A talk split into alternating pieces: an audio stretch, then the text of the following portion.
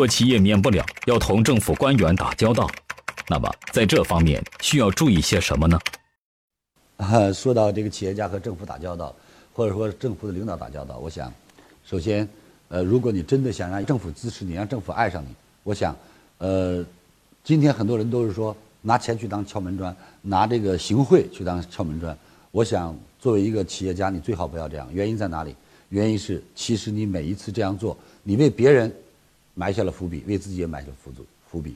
我们见过，其实，在贵州曾经有一个企业家做的是非常不错的，因为他就有一种嗜好，结果由于领导后来因为这个反腐出问题了，最终资产来源有一部分是他种的，结果怎么样？他受到了巨大的影响。其实我来跟各位说，那么一个企业家怎么样和政府打交道又受到领导的赏识呢？第一，为政府帮忙不添乱。什么叫帮忙不添乱？该交税的交税，政府让我们去做的事听话照做。这个我听到过一个企业家说过这样一句话，他说我是政府一块砖，政府需要往哪里搬我就往哪里搬，叫听话照做。第二一个就是我们真正要做到，我们在这个地方为这个政府，什么叫帮忙了？立税了，啊，为这个 G D P 的增长做出贡献了，为人员就业做出贡献了，为呃这个人民生活提高做出贡献了。其实在这个时候，政府一定会爱你的。其实哪个孩子有本事，父母一定会爱；哪个企业家真正为这个城市做出了贡献，真正帮到了这个企业，帮助政府解决了很多老百姓的民生问题的时候，这个时候无疑，政府领导跟你走得近了。这种这种公共关系，我想才是最健康的公共关系，才是最良好的公共关系。这种情况下，每一个领导帮你的时候，他也呃他也气气儿足。我们也见到很多，你像比如说王凌涛先生，温州市政府，呃、就是说我帮你说我很愿意，原因在哪里？你够正吗？原因在哪里？你确实为我们这个，为我们这个城市增光了啊！你确实又成为一家上市公司了啊！你比如说波司登的高德康先生为什么会成为全国人大代表？原因很简单，他让村上的老百姓用他自己的钱建成了康博园，让大家过上了小康的生活。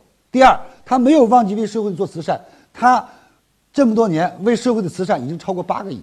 啊，不管是灾区，还是捐款助学，还是为那些军人的父母看病，啊，所以当然政府喜欢他了。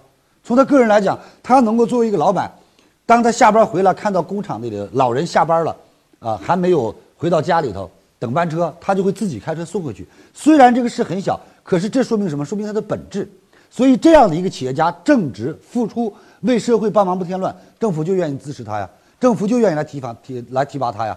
啊，所以政府愿意给他更宽的空间呀。如果没有政府，他能成为全国人大代表吗？当然，这是政府对他的爱，这种爱是出于什么？出于真正来帮助一个企业，真正来振兴一个企业，真正让一个企业家得到更宽广的成长空间。所以，我想我们的企业公关和政府应该是这样的。谢谢。听完李强老师的分享，有收获，请分享到您的朋友圈，让更多的朋友受益。我是李强老师助理谢慧聪。